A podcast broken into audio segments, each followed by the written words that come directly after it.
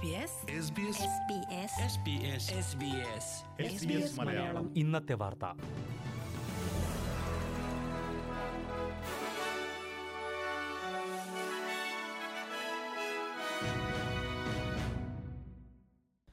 നമസ്കാരം. S B S Malayalam ഇന്നത്തെ വാർത്തയിലേക്ക് സ്വാഗതം. ഇന്ന് രണ്ടായിരത്തി ഇരുപത്തിരണ്ട് ജനുവരി പതിനേഴ് തിങ്കൾ വാർത്തകൾ വായിക്കുന്നത് ദിജു ശിവദാസ്. റാപ്പിഡ് ആന്റിജൻ പരിശോധനാ കിറ്റുകളുടെ വില കൂട്ടുന്ന വിൽപ്പനക്കാർക്കെതിരെ നടപടിയെടുക്കുമെന്ന് Australian competition and consumer commission മുന്നറിയിപ്പ് നൽകി. വില അമിതമായി കൂട്ടി വിൽക്കുന്നവരിൽ നിന്ന് കനത്ത പിഴ ഈടാക്കുമെന്നാണ് കമ്മീഷന്റെ മുന്നറിയിപ്പ്.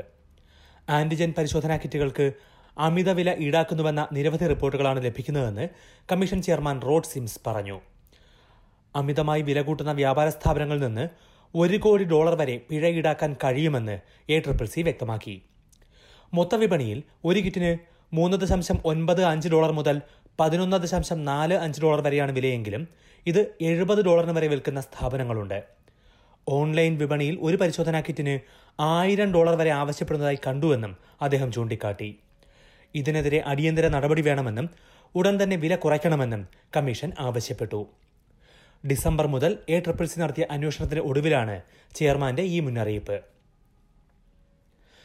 വിസ റദ്ദാക്കി രാജ്യത്ത് നിന്ന് പുറത്താക്കിയ ടെന്നീസ് താരം നൊവാക് ജോക്കോവിച്ചിന് മൂന്ന് വർഷത്തെ പ്രവേശന വിലക്കിൽ ഇളവ് നൽകിയേക്കുമെന്ന് പ്രധാനമന്ത്രി സ്കോട്ട് മോറിസൺ സൂചിപ്പിച്ചു. വിസ റദ്ദാക്കിയ സർക്കാർ നടപടി കോടതി ശരിവച്ചതിന് പിന്നാലെ ഇന്ന് പുലർച്ചെയാണ് ജോക്കോവിച്ചിനെ തിരിച്ചയച്ചത്. ഓസ്ട്രേലിയൻ ഓപ്പണിനായി മെൽബണിലേക്ക് എത്തിയ ജോക്കോവിച്ചിന് മത്സരം തുടങ്ങുന്നതിന് മണിക്കൂറുകൾക്ക് മുമ്പ് തിരികെ പോകേണ്ടി വന്നു. വിസ റദ്ദാക്കി പുറത്താക്കിയാൽ മൂന്ന് വർഷത്തെ പ്രവേശന വിലക്കാണ് വരുന്നത്. എന്നാൽ രാജ്യത്തിനും ഇവിടുത്തെ ജനങ്ങൾക്കും താൽപര്യമുള്ള സാഹചര്യങ്ങളിൽ ഇതിൽ ഇളവ് നൽകാൻ വ്യവസ്ഥയുണ്ടെന്ന് പ്രധാനമന്ത്രി ചൂണ്ടിക്കാട്ടി. അതിനാൽ ജോക്കോവിച്ചിന് മൂന്ന് വർഷത്തെ വിലക്കിൽ നിന്ന് ഇളവ് ലഭിക്കാൻ സാഹചര്യമുണ്ടെന്നും പ്രധാനമന്ത്രി പറഞ്ഞു. കോവിഡ് വാക്സിൻ എടുക്കാത്തതിന്റെ പേരിലായിരുന്നു ജോക്കോവിച്ചിന്റെ വിസ റദ്ദാക്കി തിരിച്ചയച്ചത്. തീരുമാനത്തിൽ കടുത്ത നിരാശയുണ്ടെന്നും എന്നാൽ സർക്കാർ നടപടിയോട് സഹകരിക്കുകയാണെന്നും പോകുന്നതിന് മുൻപ് ജോക്കോവിച്ച് പ്രതികരിച്ചു. ന്യൂ സൗത്ത് വെയിൽസിലെ കോവിഡ് മരണസംഖ്യ വരും ദിവസങ്ങളിൽ ഉയരാൻ സാധ്യതയുണ്ടെന്ന് സർക്കാർ മുന്നറിയിപ്പ് നൽകി. സമൂഹത്തിൽ വൈറസ് വ്യാപിക്കുന്ന വേഗത കണക്കിലെടുത്താണ് ഇതെന്നും chief health officer doctor Kerry Chant പറഞ്ഞു.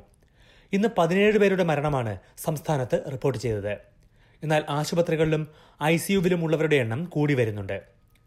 ഇരുപത്തിയൊൻപതിനായിരത്തി അഞ്ഞൂറിലേറെ കേസുകളാണ് സംസ്ഥാനത്ത് ഇന്ന് റിപ്പോർട്ട് ചെയ്തത്. സംസ്ഥാനത്ത് ഇരുന്നൂറ് പേർ ഐ സിയുവിലുണ്ട് വാക്സിൻ എടുക്കാത്തവർ രോഗബാധിതരായാൽ ഐ സിയുവിലെത്താനുള്ള സാധ്യത ഇരുപത്തിനാല് മടങ്ങ് അധികമാണെന്ന് ക്വീൻസ്ലാൻഡിലെ കണക്കുകൾ വ്യക്തമാക്കി. ബൂസ്റ്റർ ഡോസ് എടുത്തവരുമായി താരതമ്യം ചെയ്താണ് ഈ കണക്കുകൾ. സംസ്ഥാനത്ത് പതിനയ്യായിരത്തിലേറെ കേസുകൾ ഇന്ന് രേഖപ്പെടുത്തി. വിക്ടോറിയയിൽ ഇരുപത്തിരണ്ടായിരത്തി അഞ്ഞൂറോളം പുതിയ രോഗബാധയാണ് ഉള്ളത്. വിക്ടോറിയയിൽ രോഗബാധ ഇനിയും ഉയർന്ന തോതിലേക്ക് എത്തിയിട്ടില്ലെന്ന് അധികൃതർ പറഞ്ഞു. ന്യൂ സൗത്ത് വെയിൽസിലെ ബ്ലൂ മൗണ്ടൻ മേഖലയിൽ നിന്ന് കാണാതായ ഒൻപത് വയസ്സുകാരിക്കായി നാലാം ദിവസവും തെരച്ചിൽ തുടരുന്നു. കട്ടൂമ്പയ്ക്ക് ഇരുപത് കിലോമീറ്റർ അകലെയുള്ള മൗണ്ട് വിൽസണിൽ നിന്നാണ് വ്യാഴാഴ്ച ചാർലൈസ് മട്ടൻ എന്ന പെൺകുട്ടിയെ കാണാതായത്. വെള്ളിയാഴ്ച മുതൽ പോലീസും എമർജൻസി വിഭാഗവും തെരച്ചിൽ നടത്തുന്നുണ്ട്. പെൺകുട്ടിയുടെ സുരക്ഷയെക്കുറിച്ച് ആശങ്കയുണ്ടെന്ന് പോലീസ് അറിയിച്ചു.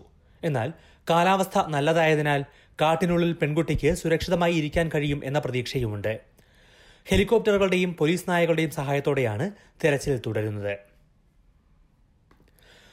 ലോകത്തെ അതിസമ്പന്നരുടെ വരുമാനം കോവിഡ് കാലത്ത് ഇരട്ടിയായതായി കണ്ടെത്തൽ. ഓക്സ്ഫാമിന്റെ റിപ്പോർട്ടിലാണ് ഇക്കാര്യം ചൂണ്ടിക്കാട്ടുന്നത്. ഓസ്ട്രേലിയയിലും സമാനമായ സാഹചര്യമാണ്. രാജ്യത്തെ നാൽപ്പത്തിയേഴ് ശതകോടീശ്വരന്മാരുടെ വരുമാനം കോവിഡ് കാലത്ത് ഇരട്ടിയായി വർദ്ധിച്ചു. ദിവസം ഇരുപത് കോടി ഡോളർ എന്ന രീതിയിലാണ് ഇവരുടെ വരുമാനം വർദ്ധിക്കുന്നത്. ആഗോളതലത്തിൽ Jeff Bezos Elon Musk Bill Gates Mark Zuckerberg എന്നിവരുടെ എല്ലാം വരുമാനം ഇരട്ടിയിലേറെ കൂടിയിട്ടുണ്ട്. ഇന്ത്യയിലെ സാഹചര്യവും ഇതുതന്നെയാണ്. രാജ്യത്തെ ഏറ്റവും സമ്പന്നരായ നൂറ് പേരുടെ സ്വത്ത് അൻപത്തിയേഴ് ദശാംശം മൂന്ന് ലക്ഷം കോടി രൂപയായാണ് വർദ്ധിച്ചിരിക്കുന്നത്. രാജ്യത്തെ ആകെ സ്വത്തിന്റെ ആറു ശതമാനം മാത്രമാണ് അൻപത് ശതമാനം ജനങ്ങളുടെ കൈവശമുള്ളതെന്നും റിപ്പോർട്ടിൽ പറയുന്നു. പ്രധാന നഗരങ്ങളിലെ നാളത്തെ കാലാവസ്ഥ കൂടി നോക്കാം. സിഡ്നിയിൽ മഴയ്ക്കു സാധ്യത പ്രതീക്ഷിക്കുന്ന കൂടിയ താപനില ഇരുപത്തിയേഴ് ഡിഗ്രി സെൽഷ്യസ്. മെൽബണിൽ ഭാഗികമായി മേഘാവൃതം ഇരുപത്തിയൊന്ന് ഡിഗ്രി ബ്രിസ്ബനിൽ ഭാഗികമായി മേഘാവൃതം മുപ്പത്തിയൊന്ന് ഡിഗ്രി പെർത്തിൽ തെളിഞ്ഞ കാലാവസ്ഥ മുപ്പത്തിയെട്ട് ഡിഗ്രി അഡലേഡിൽ തെളിഞ്ഞ കാലാവസ്ഥ ഇരുപത്തിയഞ്ച് ഡിഗ്രി. ഹോബാട്ടിൽ മഴയ്ക്കു സാധ്യത പത്തൊൻപത് ഡിഗ്രി ക്യാൻബറയിൽ മഴയ്ക്കു സാധ്യത ഇരുപത്തിരണ്ട് ഡിഗ്രി. ഡാർവിനിൽ മഴയ്ക്കു സാധ്യത പ്രതീക്ഷിക്കുന്ന കൂടിയ താപനില മുപ്പത്തിരണ്ട് degree Celsius. S B S Malayalam ഇന്നത്തെ വാർത്ത ഇവിടെ പൂർണമാകുന്നു. ഇനി നാളെ വൈകിട്ട് ആറു മണിക്ക് അടുത്ത വാർത്താ ബുള്ളറ്റിൻ കേൾക്കാം. ഇന്നത്തെ വാർത്ത വായിച്ചത് ദിജു ശിവദാസ്.